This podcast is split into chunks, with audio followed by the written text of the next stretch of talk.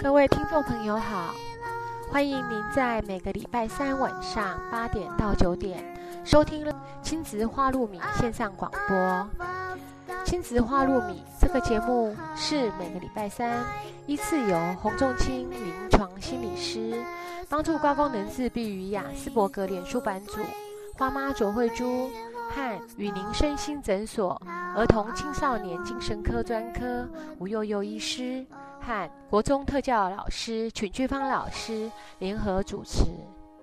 这个节目是从心理师、家长、医师。特殊教育的角度来探讨就医、就学、就养、就业的教育性节目，欢迎您的收听，也欢迎您持续加入我们脸书粉丝页的讨论哦。各位听众朋友，大家好，我是云林身心诊所吴月医师，欢迎大家呃来收听我们的嗯亲子 Follow Me。嗯，今天本来是邀请呃我的好朋友李小荣心理师跟我一起来讨论这个注意力不足过动症孩子的呃治疗的这个部分，因为上一次我们谈到的是嗯诊断哈，还有评估，还有怎么嗯从测验工具去判断孩子的注意力的缺陷等等等的问题。那因为时间没有嗯巧好，所以只好听我一个人唱独角戏啊，来谈谈这个呃注意力不足过动症孩子的治疗。那嗯，这个这注意力不足过动症基本上它是一个脑功能的一个缺损哈，就是脑功能的一个问题。那我想这个问这个呃这样子的说法，实际上是已经嗯被大多数的人所接受的，它绝对不是一个呃教养上的问题。如果我们错误的认知认为说。嗯，注意力不足过动症的孩子是因为父亲不会教，妈妈不会管啊，小孩子太皮了哈，小孩子不受教。我想那样子对嗯患有疾病的孩子的呃家庭是相当不公平的。那我们怎么去怎么有什么样的证据可以帮忙我们确认说他是一个脑功能的呃障碍哈，而不是一个轻质的问题？那实际上现在对脑部的检测越来越。丰富了，而且越来越呃进步了哈。那在两千零六年，其实最早的研究报告在一九九零年就已经出来了，就告诉我们说，如果你用正子摄影的话，你可以看到呃脑的这个脑细胞的葡萄糖代谢的速率，在过动症的患者跟呃非过动症的患者上面，它是有显著的差异。那呃陆陆续续的研究报告都指向于其实。不只是这一篇，只不过这一篇是最被常提出来的，就是政治摄影的这个呃葡细胞葡萄代葡萄糖代谢的一个问题。那在两千零六年的时候，就呃有一篇相当不错的一个期刊报告。那它是对嗯这个呃一百一百六十三个过动症的孩子跟一百六十六个过呃呃就是没有过动症的孩子去做。做核磁呃核磁共振的检测，那就发现说，其实，在呃脑部的某一些区块，呃过动症的孩子跟嗯这种所谓的 typical developer，就是一般正常的哈，就是或或说没有过动症的孩子比较的时候，发现说。过动症孩子在脑部的某一些区块，它的皮质的厚度，就是皮质哈，就大脑皮质的厚度，呃，相对性是比较薄的哈。那如果说在一个长期，呃，不是说如果，呃，在一个长期追踪的一个研究里面，会看到说。呃，这些症状的改善，好，就说临床上我们看到症状的改善的时候，那呃，孩子的脑部的皮质的厚度其实是慢慢的跟上的，哈，就是那个厚度的情况是随着他的症状的减轻而有增厚的一个现象。那这样子的一个报告在呃两千呃两千零。零七的时候又再次的被证实了哈，所以两千零六、两千零七、两千零八一直到目前哈，陆陆续续的都有在做这个皮质，就是过动症孩子皮质厚度跟一般孩子的皮质大脑皮质厚度的一个比较。那嗯，随着呃年龄的增加哈，那如果我们用这个厚度去判断的话，那实际上嗯。过动症的孩子到了青春青春期的时候，他大脑皮质的厚度是慢慢的是可以跟上一般的孩子是一样的哈。那只不过在不同的区块，它的这个嗯成长的速率哈，就是速度会不太一样。如果说一些特定的部位，像呃我们称为 prefrontal 哈，就前。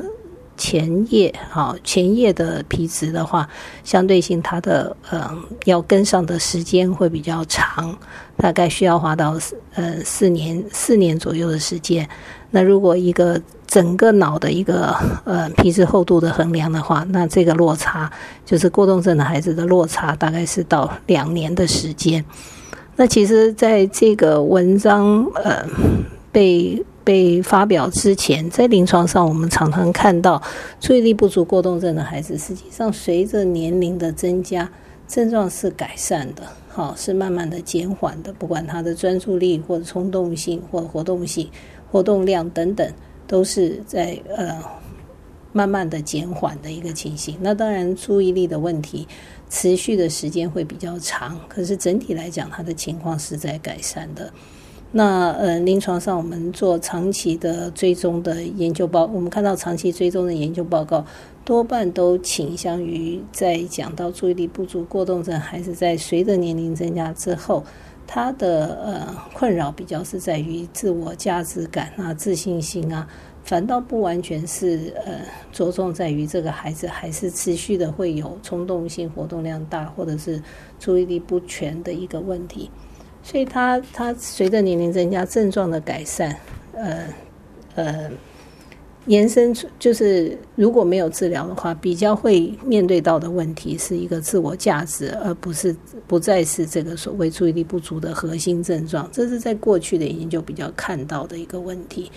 那嗯，近些年来当然有不同的报告。那从这个皮质厚度的这个研究出来以后，最起码对我自己个人来讲，我是觉得有一些反映到我们临床上的一个情形，就是我们看到孩子到青春期之后，症状确实是有明显的嗯差异，哈，就是说明显的改善。所以我们知道过动症它是一个。发展性的一个问题，好，它不是一个退化性的一个问题，因为症状症状是症状是会改善的，好，所以它是一个发展性的问题。那只不过这个发展性的问题，它可能会要到孩子到青春期之后才可以跟上。那呃，如果我们不治疗的话，那比较麻烦的是，就是孩子很多的基础的学习可能都会出现了一些困难啊。那如果一个孩子在早期学习的呃这种习惯或者是学习的成就没有被提升的话，实际上到后期就是到青春期以后，当这些学习的复杂度增加的时候，那呃要再重新建立起好的呃学习习惯或学习要要得到一个好的成就，相对性你必须付出的这个这个。时间、精力各方面等等都是加倍的，好，所以我们是就临床上来讲，就一个临床医师来讲，我们是蛮鼓励小朋友在早期需要接受治疗的。那在这个治疗上面，我们就会呃，如果我们知道他，我们已经知道他是一个脑功能的问题的话，或者是一个非常具体脑部皮质上的一个厚度的一个问题的话。当然不止了哈，就是说我们蛮有证据可以告诉我们他是有这方面的困难。那在治疗上，它绝对不是单纯的行为治疗，那它可能就牵涉到一些药物的问题。好，那目前在呃临床上面，我们最常用的药物，大概嗯大部分的家长都其实蛮熟悉的哈。那学校老师对药物的这个这个呃认识也是相当的清楚哈。那嗯在在呃治疗上面的话，我们绝对是强调的是三管齐下了哈。所谓三管就是医疗、家庭跟学校。那医疗的部分，我们希望借助药物去改善他的一些核心症状。好，那所谓的核心症状就是他的注意力、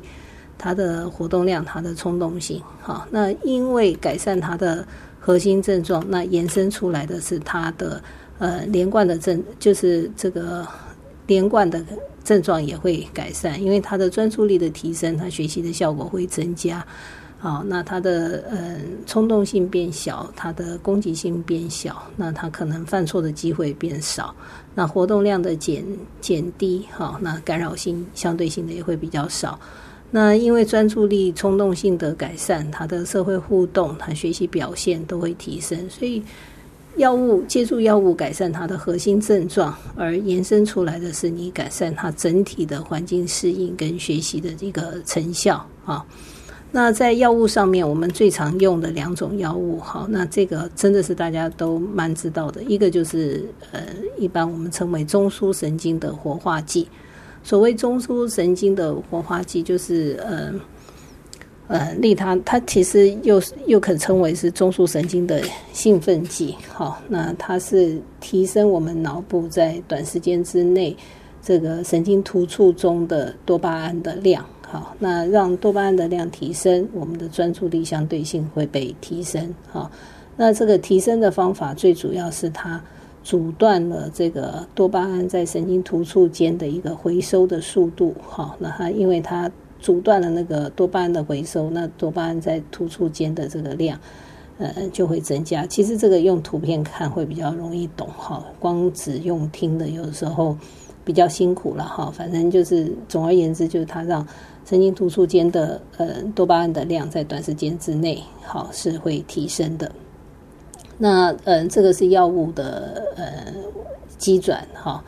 那一般来讲，我们在使用药物，因为呃这种中枢神经的活化剂，它有分两个型，两个药药型哈。那一个药型是我们所谓的短效的，哈，那短效的药在台湾最常使用的就是利他能，好，那当然现在还有其他的短效的药物，不过基本上都是一样的东西，然后就是利他能，啊，那利他能的呃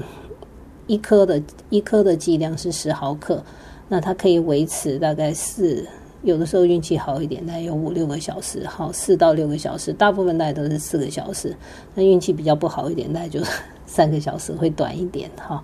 那那利他能的药效，我们平常跟家长解释，大概就是四个小时的剂量，呃，四个小时的时间。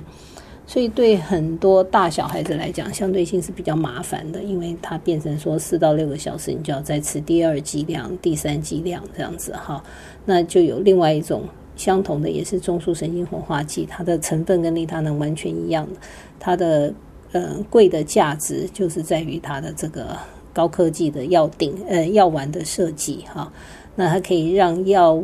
药丸在体内慢慢慢的药剂在体内慢慢的释放出来，所以它可以维持到十二个小时，所以对于一些比较年纪大一点的孩子，或者是说。常常会忘记吃药的孩子，或者是说这个嗯比较冲动性高一点的孩子，他需要比较长时间的药物的协助哈。那像这样这样子的情况，我们可能就会选择长效型的药物。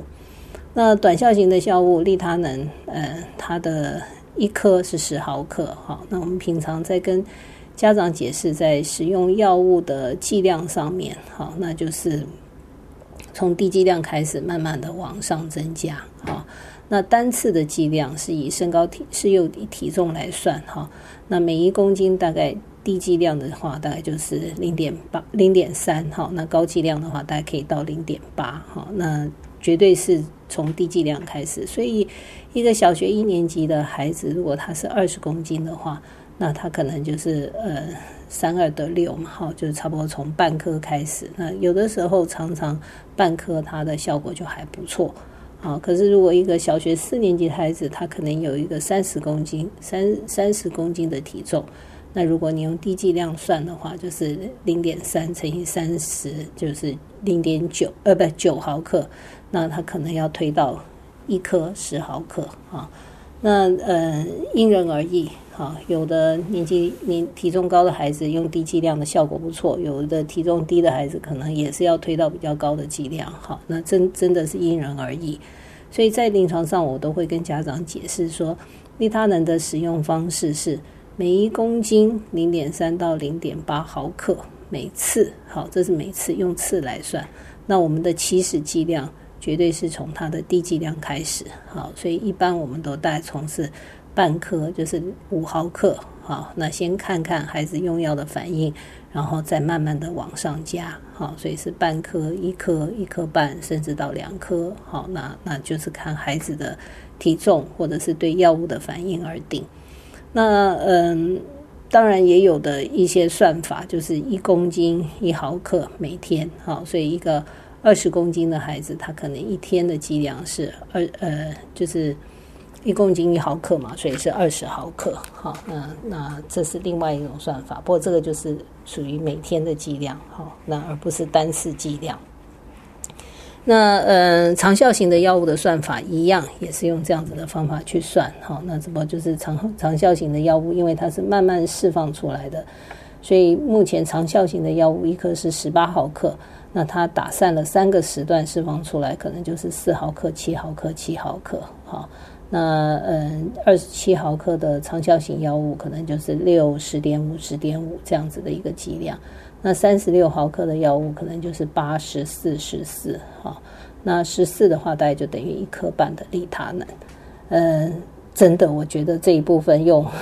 图表来看也会比较简单哈。那反正就是给大家一个概念，就是它的剂量大概。每次就是以单次剂量来讲的话，大概是零点三到零点八毫克每公斤每次。好，那短效型的就是四到四个小时，那长效型的话，大概可以到十二个小时。好，那这个是呃，一般我们在算药物的剂量。好，那嗯，这个我常常觉得，呃，用药用到一个程度的时候，它有一点点是一个。艺术，而不完全是可以照这样子的一个公式或者是一个逻辑去算哈。那我真的碰到很多大小孩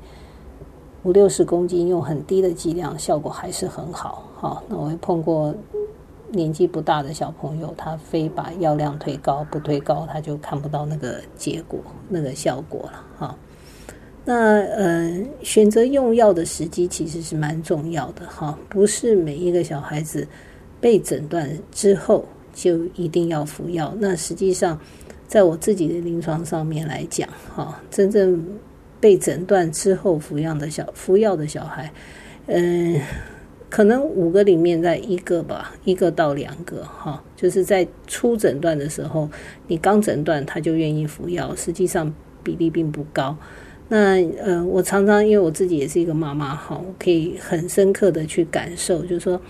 当呃我们要给孩子一个健康的孩子吃药的时候，尤其这个药是直接作用在呃脑部哈，那这个又不是一个生命威胁的疾病。所谓生命威胁的疾病，就是你发高烧呢，大概大家就都不会讨论了哈，就直接用药。那那呃注意力不足过动症是用行为来表现，所以行为行为第一个我们不见得会把它认知成为是一个疾病。好，那第二个就说行为嘛，我们总是觉得我们还可以做什么，而不是单纯用药去控制它。所以，如果就以这个呃呃初诊断的孩子来看，哈，如果那个问题行为不是太严重，或者是他的学习落差不是太严重的话。在的情况，大部分的父母都会想一下，就是在他诊断之后，哪怕他在学校已经造成某一个程度干扰、干扰，或者造成他自己学习上面某一个程度的干扰，父母亲都还是会需要去想一下。那我是觉得，我们医护站在医护人员的立场，我是觉得那个思考的空间绝对会给家长。那因为一定要想清楚，否则开了药放在那里，其实也是蛮浪费的，哈，那没有太大的意义，哈。那用药的时机，哈，我常常跟家长解释，就是说，嗯，用药常常就是第一个，他已经影响到他的学习了。这个孩子其实能力不错，哈，那可是他的专注力影响，他的专注力很差。那他实际上的学习表现已经是低于他应该有的一个表现，哈，哪怕他怎么用力，都还是会有很多的缺损。缺失，那不单单只是考试写错而已，可能在学习上面，都因为他的专注力的缺失造成学习的影响。好，就是说他的专注力的影响已经不只是考卷没写对而已。好，如果他只是考卷没写对，有的时候我们还可以放，就是就是替他做一些解释，而是他在学习上面已经出现了问题。那像这样子，孩子的自信心一定会被影响啊。谁喜欢自己功课不好？我每次都说，没有一个小孩子生下来，他就希望他是班上功课最差的一个小朋友哈。所以，如果造成他这这种这种功课不好，然后自我价值感受到影响的话，那那真的做大人的就要好好的去想一想，说我们是不是应该给孩子治疗，而不是一直去骂他，好，而是一直或者是一直去要求他。那这是第一个用药的一个考量，就是他已经影响到学习。那第二个用药的考量，比较是在过动症的孩子，好，那个过动冲动型这个这个型的小朋友哈。那那像我有小学一年级的孩子，打遍天下无敌手哈，就在学在班上常常生气，常常推推桌子啦、翻椅子啦，哈，或看到同学不小心碰到他，他就爆那种那种气。很容易生气了哈，暴跳如雷这样子哈，那甚至会出手动手的。那这个人际关系怎么会好？那他越想要跟别人玩，人家越怕他。好，那说实在，这个影响个人价值观，价值也是非常的大。哈，用药不是为了老师了哈。那常常嗯，家长都会误会说啊，他这个吃药以后老师比较好管。好，那我常常跟家长解释说，哎，其实。孩子在老师手上最多两年嘛，好，那那真的不是为了老师，而是为了这个孩子。他他没有办法去交朋友，好，他的人际关系不好，他跟人的冲突很多，好，那他自己每天都在生气，好，那或者是他常常去犯一些比较冲动的错误，好，那造成他自己这个这个呃价值观的一个扭曲，哈，那这些都不是很好的情形。那我们应该是在孩子小的时候，尽量提早给他协助。所以，当孩子的课业受到影响，当孩子的人际关系或行为问题比较严重的时候，我们大概就会介绍建建议家长给孩子服用药物。那利他能就是我刚刚讲的这个这个，嗯，它的机转跟剂量哈。那家长一定会问会不会有副作用哈？那我每次都跟家长讲。如果我跟你说这个药没有副作用，你就会说我又有在说谎，哈，那是真的。如果我说药没有副副作用，那我就是在说谎，哈。那所以在用药的时候，我们一定会跟家长解释清楚。那这个时候可能就要去权衡一下，我们怎么样让药的副作用是最低的，而让孩子的呃从药物中得到的好处可以到所谓的 maximum 最高，哈。那初期用药的时候，很多孩子就会出现的，就是有有的就会告诉你他恶心，他吃不下哈，他胃口不好哈，那他会呃，就是就是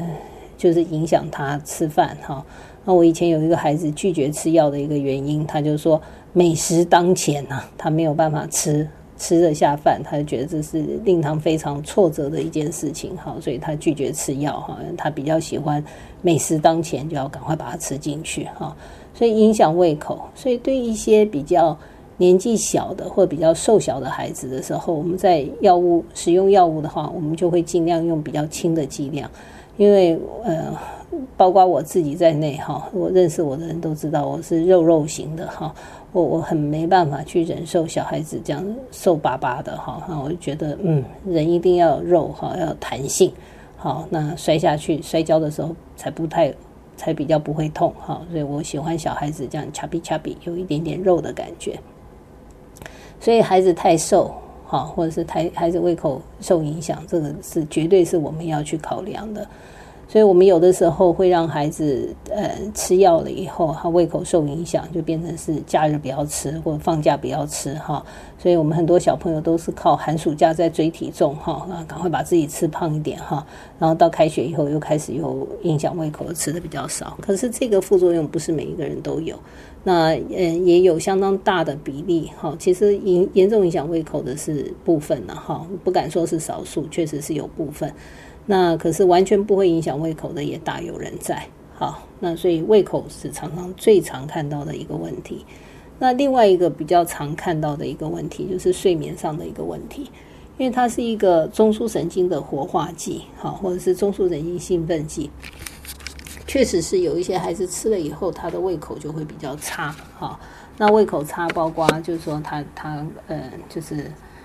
就是呃不对不起，就是睡眠受到影响哈。那有的孩子早上吃了，晚上都还是睡不好，那那也是有哈。那有有一些孩子是早上吃了药，中午就睡不着，好，那在学校又造成另外一个问题，因为中午大家都睡午觉，那他不睡觉怎么办？好，那这个是另外一个问题哈。那有的孩子是会影响到晚上的睡眠。所有的药物的副作用，其实都可以跟呃开药的那个人讨论。好，那我们绝对站在医医医疗的立场来讲，我们是绝对是让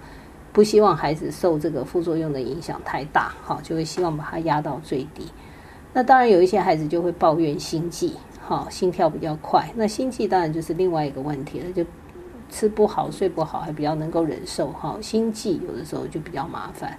那我自己曾经有一个小朋友，他是学校田径队，他每天早上一定要去跑步，好，那那个去练习。那那心跳这个这个，他只要一练习，那个心跳的速度会变得更快。好，那如果说他原本心跳就还算，就是就他原本心跳正常，可是他运一运动心跳会增加。那吃药了以后，他。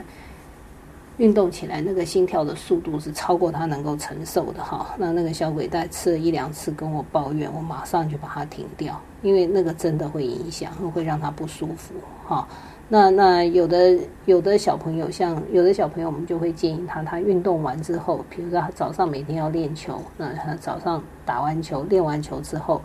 再开始吃，好，就是你把那个药放在比较，就是在他运动之后。可是也是有部分的，还有少部分这个心悸的部分是少部分孩子会，可是大部分孩子其实是不会有这样子的一个影响。那当然还有的一些呃副作用，包括如果这个孩子原本有这个所谓的妥瑞氏症，哈，就是或者是不自主的抽动，他有眨眼啊、皱鼻呀，哈，这些不自主的抽动，因为嗯。这个不自主的抽动跟多巴胺也有关，所以如果孩子如果他原本就有这些问题，你吃了这个药以后，他这个不自主的抽动，呃，会增加。那这个时候我们就要很小心哈，因为你不希望是他的一个问题在使用药物以后换成另外一个问题，那个问题一样会干扰哈，所以我们可能在。呃，选择药物上的时候就会比较小心哈。那以往我们只有利他能、专司达，专司达是长效型的哈，这一类中枢神经的活化剂在协助过动症的呃患者。那目前我们有另外一种的药物叫思瑞，思瑞但目前在有八九年的历史了，可能更久一点点了哈，大概八九年左右。所以目前我们有其他的药可以换，我们就可以避免掉。这个呃利他能或专司达这种中枢神经剂活化剂造成新的或者是旧的呃新造成新的或者是引发旧的妥瑞氏症的这个问题啊，那嗯当然有一些小朋友吃药以后比较轻微的一些副作用，像头痛啊、肚子痛啊，好，或者是有一些小朋友吃了以后变得比较焦虑，好，那比较急躁哈，那有的小朋友吃了会想睡觉，非常非常少。好，那个小朋友会觉得他吃了以后反而变成，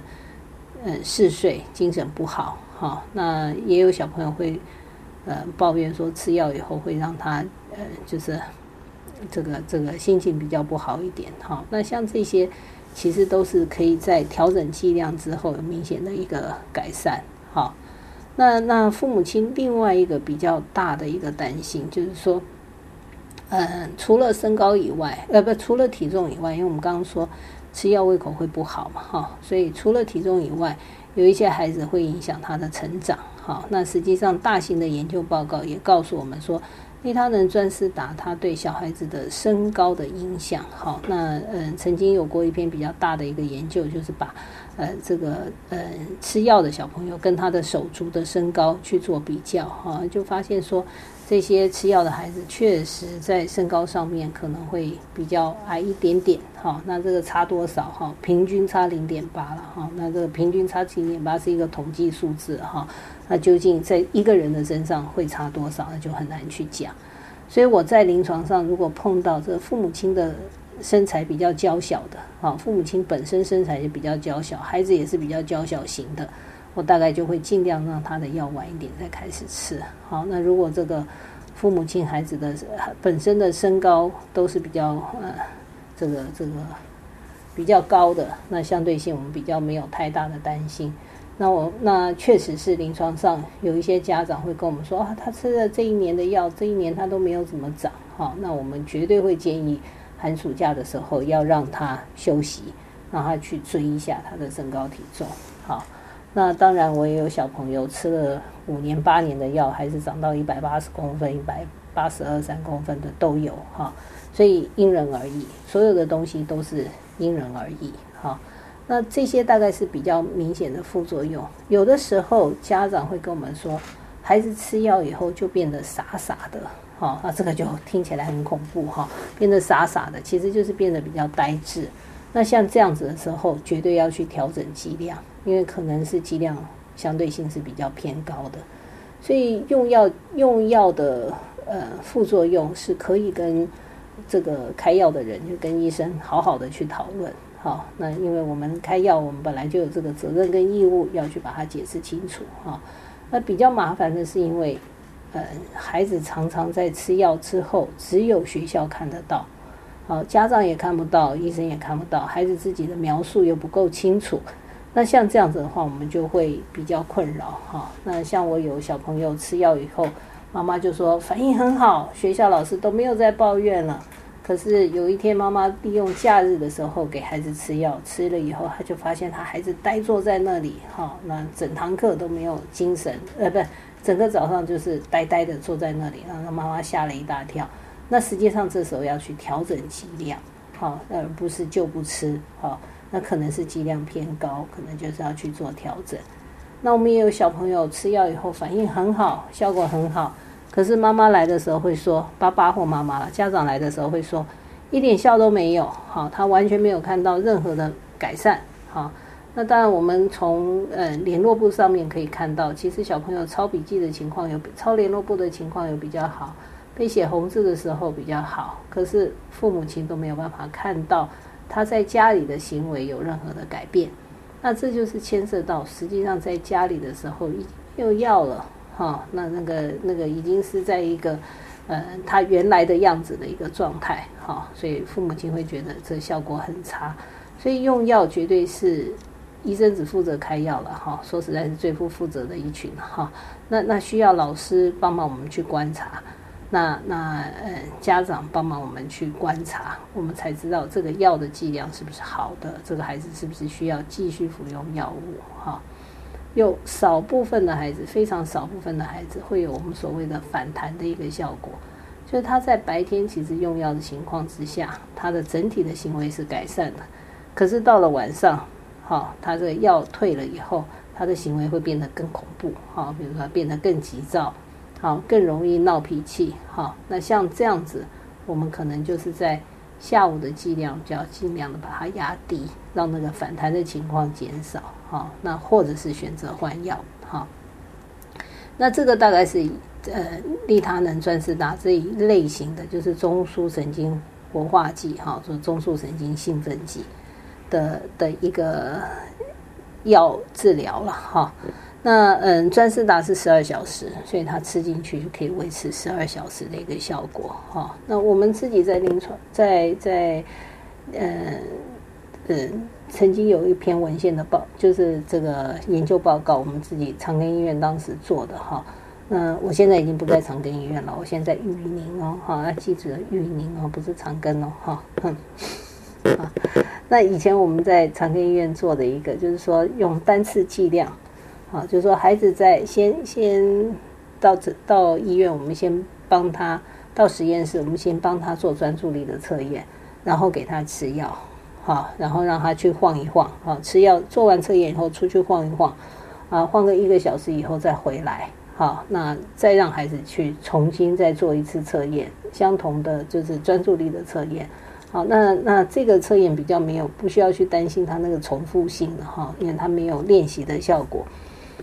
所以我们就让孩子再做第二次这个测验。那你可以看到，这种单次剂量在呃单次剂量，这种这种研究叫单次剂量，就是他只吃一次药啊，在他吃药的前跟后，我们给他做相同的测验，明显的发现，孩子的反应的时间变得比较有效率，哈，他的错误的机会比较少，好，那他整体的嗯过动的行为在测验的过程中是明显的改善，而且这一些改善，刚刚刚我讲反应时间，然后就是他冲动的控制啊，反应时间呐，好，他的他的那个行为表现等等，都是达到所谓的显著差异，好，就是它是有效的，所以达到显著的差异。那临床上，我们太常有机会看到家长拿小朋友的笔记本，好，就是他的习作啊，他的联络簿等等，好，就任何他写的东西，那个有吃药跟没吃药的那个那个效果的一个差异了，好，就是说真的是帮忙还蛮大的。那不过我们在做这个诊断的时候，我们一定还是要去排除掉他是不是。他的学习是不是因为他有学习障碍，好，或者是意愿的问题等等，其他的一些所谓的社会情绪的一些呃那个因子，哈。那这是利他能或专石达这种中枢神经活化剂或兴奋剂的一个治疗。那另外一型的治疗，我们叫做思瑞。好，那思瑞是新的，比较新的，就是差不多十年以内的药物了哈。它是一个比较新的药物。那它最主要是呃影响的是血清呃呃副肾副肾上副肾上腺素哈，就 norepinephrine 哈，跟它的 serotonin 血清素哈，它比较是影响这两个神经传导质，而不是多巴胺。所以它的呃，就是在刚刚我们讲到，就是吃吃吃利他能或专司达会造成妥瑞氏症或是呃不自主冲动的症状的呃变化，那思瑞就完全没有这个问题。好，那思瑞它其实在早期开发的时候，它是为了呃抗忧郁剂，所以很多孩子在在使用思瑞之后，那个情绪的改善是比较明显的。那有的时候我们会碰到临床上有一些小朋友吃利他能或专司达的时候，他们会觉得说那个活动量好像只是被压下来，可是吃思瑞的感觉是让他们觉得情绪比较稳定。那那当然，呃，有一些孩子吃思思瑞的效果就不是那么明显，所以真的治疗是一个艺术哈，一定要跟你的医师讨论。那思瑞比较麻烦的地方是，像利他能专司打，它可以是有吃有效，没吃就我常常开玩笑讲说，没吃就还你一个原来的儿子或女儿，哈，就是说没吃就没效。那，呃，他因为他有那种嘛立即吃立即有效的一个情形，所以小时候小朋友有的时候漏吃药啊，忘记吃药啊，假日不肯吃药啊，等等等等等，他都影响会比较少。那思瑞的话，它必须要维持一个稳定的血中浓度，它才会有效。所以小朋友必须要每天吃药，好，所以他没有所谓的呃这个这个药物假期，好，他没有假期，他每天都要吃。所以有一些比较小的孩子，他父母亲可能就比较不愿意，好，因为觉得每天吃，小孩都没有休息，好，就比较会担心。那当然吃药常常是不得已的。好，就是他非吃不可，我们才会给他。好，所以那个担心可能就必须要去承担了哈。那思瑞的副作用，有的会造成小朋友嗜睡，有的有的是小朋友吃了反而是睡不着，所以也是因人而异。所以有一些小朋友有睡不着的问题，呃嗯，吃吃了药以后会睡不着、睡不好，我们就会建议他白天吃。那有的小朋友吃了以后会想睡觉，我们就会建议他晚上吃哈。那呃，有些小朋友会吃思瑞，会对胃口啊，好，会这这有一些许的影响。不过那个影响比利他能专司达的相比较起来要小很多。好，那这两个药就是活化剂跟这个呃思瑞这种嗯抗郁剂哈，就它它原本是要做抗郁剂的哈。除了这这两类这两类药是我们目前最常使用的。那当然还是有一些呃，有一些时候我们会用一些抗忧郁的药物，或者是呃这个呃抗精神疾病的药物，像李斯比妥之类的哈，去处理。过度注意力不足过动症可能合并的其他的一些问题，好，比如说他有忧郁症啊，他有强迫症啊，还有其他的问题，啊，或者是那种攻击性太高的，啊，就是他不只是不小心的去撞到人家，因为他的冲动，而是他基本上他是蓄意的去攻击。那这种的话，我们可能就会用一些其他的药物作为作为辅助啊。那这个大致上来讲，是我们在临床上药物治疗的部分哈。那真的有很多这个嗯，蛮蛮正向的经验，告诉我们说，药物治疗对对大部分的过动症的孩子是相当有帮忙的啊。那嗯，除了药物治疗哈，我们说我们的文化很爱吃药哈，可是只要精神科医师开的药，大家都不喜欢哈，所以大家家长就会问我问我们，常常我碰到家长来就是摆明了，除了药以外，其他的治疗我通通愿意做。哎呀，这真的是哈，找我就找错人了，因为我就是只会开药啊，啊，就比较麻烦。所以这个这个呃，家长不愿意做。吃接受药物治疗，那我们当然绝对去想办法去解决家长问题，我们就可能去想一想其他的东西。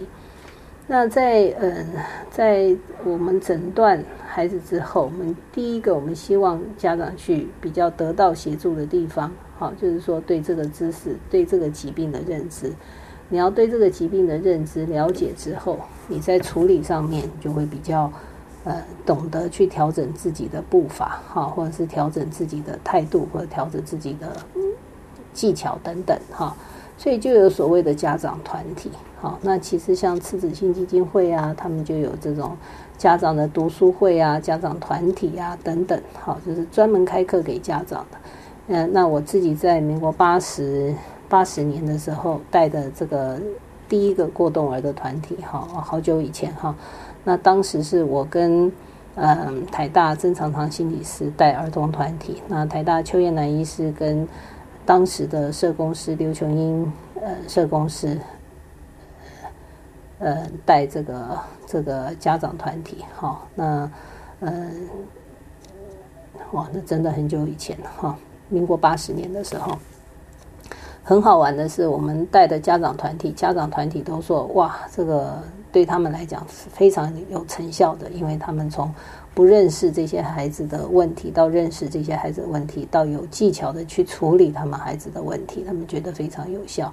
那可是我们的儿童团体，说实在的，带下来以后啊，小朋友真的没有太大的改变，冲动的还是冲动哈，那个不专心的还是不专心哈，唯一改变的是情绪上面的改变是比较明显哈。”那呃，相当大的一个原因是，这群孩子呃，在过去的经验是比较没有办法得到认同或得到呃其他的同伴的呃这种 peer support 或者其他同伴的接受或支持。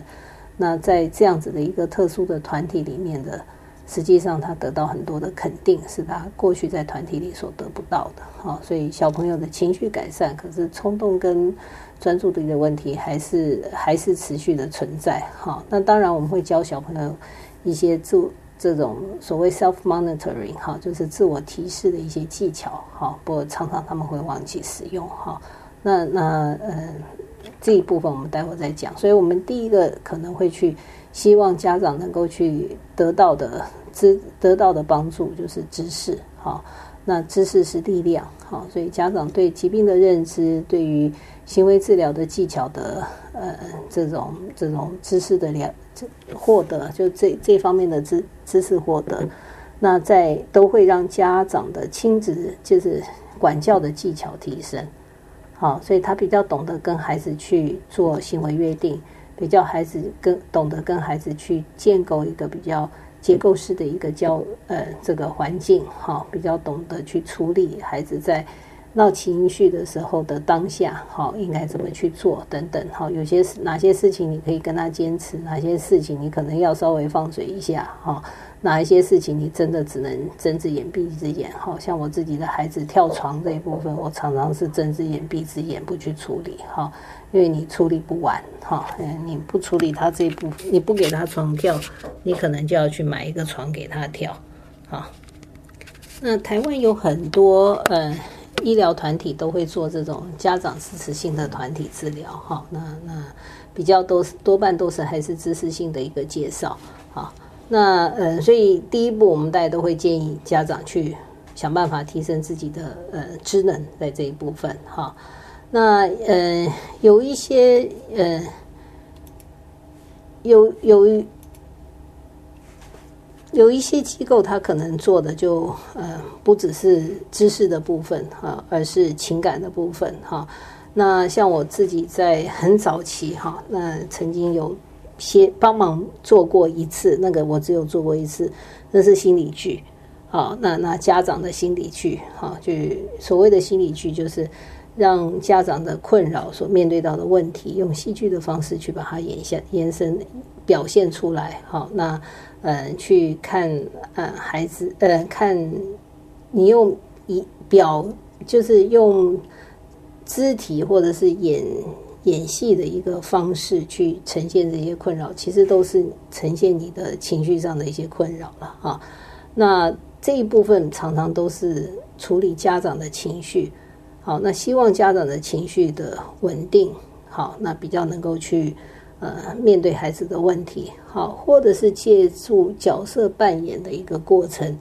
比较能够帮忙家长去看到，不只是家长有困扰，孩子的情绪的困扰的来源等等，好，那这个这个是。一个方式，不过这个真的是大概呃那个完全是研究的一个状态才会做了哈。那平常大概很少人会去做这样子的一个东西，那也没有家长会愿意参加了，呃，也没有很多家长会想要参加，因为那个倒过来就是更强调的是父母亲的情绪，而不是孩子的情绪哈。那不那个我们也曾经做过哈。那这个大概是在家长团体上面哈。那如果牵涉到呃孩子的直接呃运用在孩子身上的一个治疗，那不外乎就是行为治疗。哈，那行为治疗的治疗师绝对不是医院里的治疗师。哈，那常常是家长，所以我们有行为要跟家长先讨论什么叫做行为治疗，然后介绍行为治疗给家长认识，然后跟家长一起讨论怎么去设计一个好的行为治疗。的一个方案，那当然有的时候问题行为比较多的时候，那我们就会由呃治疗师跟孩子去做这个行为治疗的一个方案啊。那我们常常在做行为治疗的时候，我们都会跟家长讲到的，就是要去注意的，就是你一次不要选三十个行为，要孩子去改善。好，那这个就比如说像呃，我我是说国小。进入国小之后，你国小要盖一个笑脸哈，嗯国小小朋友每天都要盖笑脸嘛哈。那对大部分的孩子，每天盖笑脸是非常容易的。好，早上准时上课，功课本子要带，上课不要讲话，好，就要坐在座位上，好，不可以跟同学冲突等等等。好，那一般的孩子非常容易做到，因为他根本就不会去做这些事情。好，那可是对我们的孩子来讲，其实就变成太多太多的要求了，好，叫他上课不要讲话，好，他可能上课每一堂课都要讲很多话，啊，你叫他说不要去跟同学起冲突，他不是故意的，可是他就是比较冲动，好，所以人家讲一句话，他一定要把它讲回来，好，或者是他手动的比他的声音要来得快，好，那等等，所以对我们的孩子来讲，当在学校要盖笑脸，就会变成是非常的困难。因为这一获得要去获得这一个笑脸，可能有十几二十个行为，他必须要懂得去控制。所以我们在跟孩子做行为治疗的时候，我们可能就会去简化，好，就是选最严重的、会最干扰性的一个问题行为作为我们的行为目标。我们的行为目标一定要简单，然后要清楚，好。所以我们常常跟家长讲，你那个行为目标说不能放，不能界定在于你要乖。因为乖的定义，你的定义跟我的定义是不同的。你觉得我不乖，我觉得我很乖，所以我们会跟孩子定的是，可能是打人的次数、发脾气的次数，哈，或者是摔东西的次数，哈，的比较是用这样子的一个方法去界定，哈，或者是忘记带本子的次数，哈，那等等，就是一个行为是可以被记、被用为量化的。他知道，你知道那个行为的标准是什么。好，那那一次不要用太多，太多项。好，那我们非常强调的是一个正增强，而不是一个这个处罚。好，每个人都喜欢被正被正增强，所以我们的老板都很懂得用正增强。你如果上班不迟到，准时上班，他会给我们全勤奖。全勤奖就是在我们薪水之外，他再多给我一点点钱，表示鼓励。好，而但我们大部分人都比较喜欢这样子嘛，啊，而不是说我每次迟到你就扣我多少钱，好，那那是你已经要给我的，然后你再拿走，那个感觉相对是比较不好的，所以我们会建议家长用的比较多的是正增强，好，就是正增强，就是孩子做好了表现好，我们就给他一个鼓励的东西。那千万不要忘记了哈，如果我们把所有的焦点都放在负向行为的时候，实际上正向行为是不被鼓励的，好，所以他只要骂人，他只要讲话，他只要动手，他只要起来走，我们就去骂他。那这个是我们去加强了这个所谓的负向行为。那实际上我们应该更要去考量的是，我们要怎么去增强这个正向行为。他坐在那里乖乖的都没有吵别人。那我们是不是就要鼓励他？这个是好行为，这个是我们要的，这是我喜欢的哈。所以，我我在临床上，我常常鼓励家长要去选择正向的行为去鼓励他，而不是一直去处理他的负向行为啊。因为人的时间就这么多哈，他有二十四小时，跟我们有二十四小时是一模一样的，他不会比你比我们多个十几二十，他不会他的时间不会比我们多多个几分钟或几秒钟哈，是一模一样的。所以，当我们鼓励他的正向行为出现的时候，他负向行为自然会减少。所以，他做多做一点好事，他的他就少一点时间去做坏事。那真正你去看过动症的孩子去打架，好，一天能够打几分钟，很少嘛，对不对？好，那他大部分的时候还是没有在打架。好，那我们就要去鼓励他。没有打架的这个行为，好，所以他只要没有打架，我们就鼓励他；没有打架，我们就鼓励他，而不是在他打架了以后，我们才去处罚他。所以选择行为目标很重要，选一个可以计算的、可以清楚的被彼此认知到的，好，然后作为我们的行为目标。然后行为目标不要太多，不要一次设定二十个，好，那真的是他光记住这些都有困难。好，那第三个就是企图去鼓励他的正向行为，而不是一直去处理他的负向行为。好，那有一些要放在心上的，就是有的这我们今天面对到的是有困难的孩子嘛，注意力不足的孩子是有困难的孩子。当我们在面对这些有困难的孩子，如果我们忽略掉他的困难，实际上对他是不公平的。好，那所以我们要去了解到。大部分孩子可以做十分钟，他可能只能做三分钟。那是不是他的三分钟就应该是一个我们所谓的好的，而不是他一定要做到十分钟跟大家一样？哈，那那这个可能要去做一些思考。那在接下来就是我们要去讨论，就是给予正增强。好，因为我们都会跟小孩说啊，小一点的孩子我们可以让他集贴纸啊。那当然，越小的孩子，你你你让他。等待的时间是越短的，好像有一些小朋友，他只要看到糖，他就拼了命要抓抓，爬到身上，他要立即性的满足那个糖，一定要塞到嘴巴里面才行。好，那这个是呃比较小的孩子比较会是这样子的一个行为。那随着年龄的增加，我们会希望他等待的能力可以增加。像我们现在就可以等一个月才拿一次薪水嘛，哈，而不是说我做了一件事情，老板马上要给我一块钱，类似像这样。所以我们会希望说，孩子随着年龄增加，他的等待的时间增加。那可是对于一些小一点的孩子的时候，我们可能就变成说，我们给予他的行为的约定的这种增增强不能拖太久。如果你跟他说啊，那等到一个月后或者是一个礼拜后，对他来讲是他没有办法去等待的，你就要去调整你的时间。那有的时候要让好的行为。得到鼓励去累积，我们有的时候会碰到家长啊，他已经表现的很棒哈，他三天都很棒，可是他第四天出了一点小纰漏哈，那父母亲就会跟他说，那你前天三天通通不算，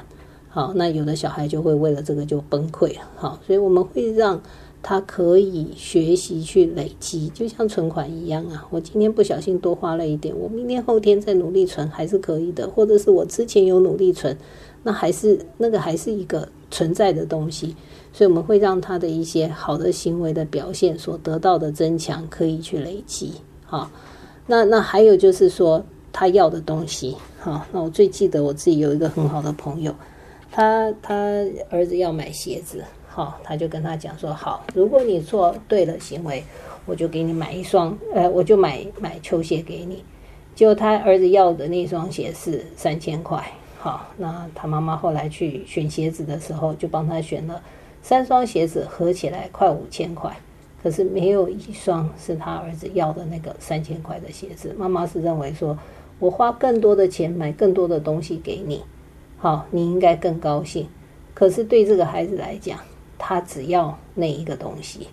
所以给孩子增强物的时候，一定是给。孩子想要的东西，好，那当然这个是可以讨论的，好，那那有很多家长就会担心说，这样子我们是不是把我们的孩子太教的太功利了？哈，那其实增强，当然越大的孩子，你比较需要的是给予他这种物质上的一个增强，好，那其实对很多孩子，我们有的时候在跟他做这个正向行为增强的时候，我们给予他口语的称赞。给予他情正向的情感，实际上都是非常大的一个增强，绝对不是局限在于只给他点数、给他给他钱而已。哈，那那我以前有一个同事的孩子，他要的正增强就是他爸爸陪他去游泳，哈，那或者是他妈妈带他到公园去骑脚踏车，这些都是一些很好的增强。哈，它是一个情感情感上面的一个增强。哈，那我以前有一个。小朋友的家长那个真的是超级厉害的哈，那他用的一个正增强就是，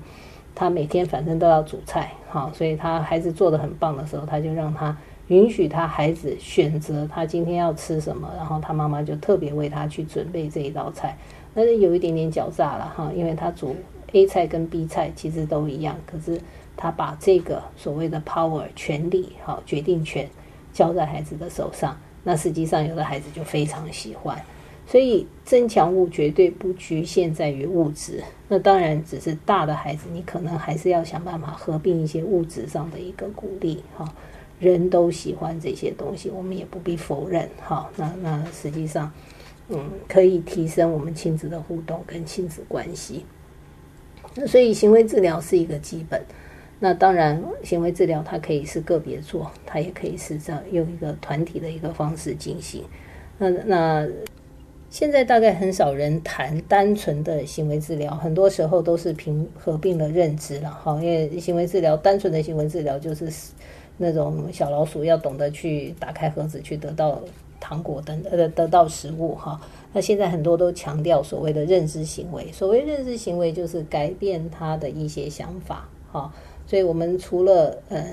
用行为治疗这样子的一个呃增强的一个观念之外，我们还会合并一些呃这种这种改变想法的一个方式。比如说，我们还会去教小朋友怎么去辨识表情，怎么去处理自己的生气，怎么去放轻松，哈，怎么去转念，哈。那那像正向心理学所讲的，哈，怎么去转念？那当然，那又是一个另外的一个话题，哈。那或许真的下一次我找心理师来跟大家一起来讨论看看，就是说我们怎么去帮忙孩子去转念，好，那不要每一次发生事情都只是生气，然后哭，好，然后觉得大家都对不起我，哈，有一些些转念的一个方式，可以让孩子活得更快乐，哈。好，谢谢大家的收听，哈，真不好意思，只有我一个人讲，哈，那像疲劳轰炸一样，嘟嘟嘟嘟嘟，就这样子过了。五十分，呃，这个快一个小时哈，那呃，谢谢大家的收听，拜拜。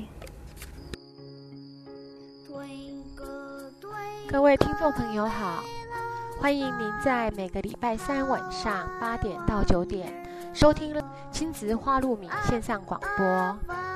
亲子花露米这个节目是每个礼拜三依次由洪仲清临床心理师。帮助高功能自闭与雅斯伯格脸书版主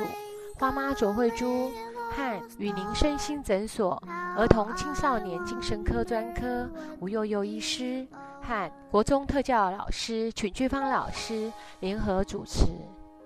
这个节目是从心理师、家长、医师、特殊教育的角度来探讨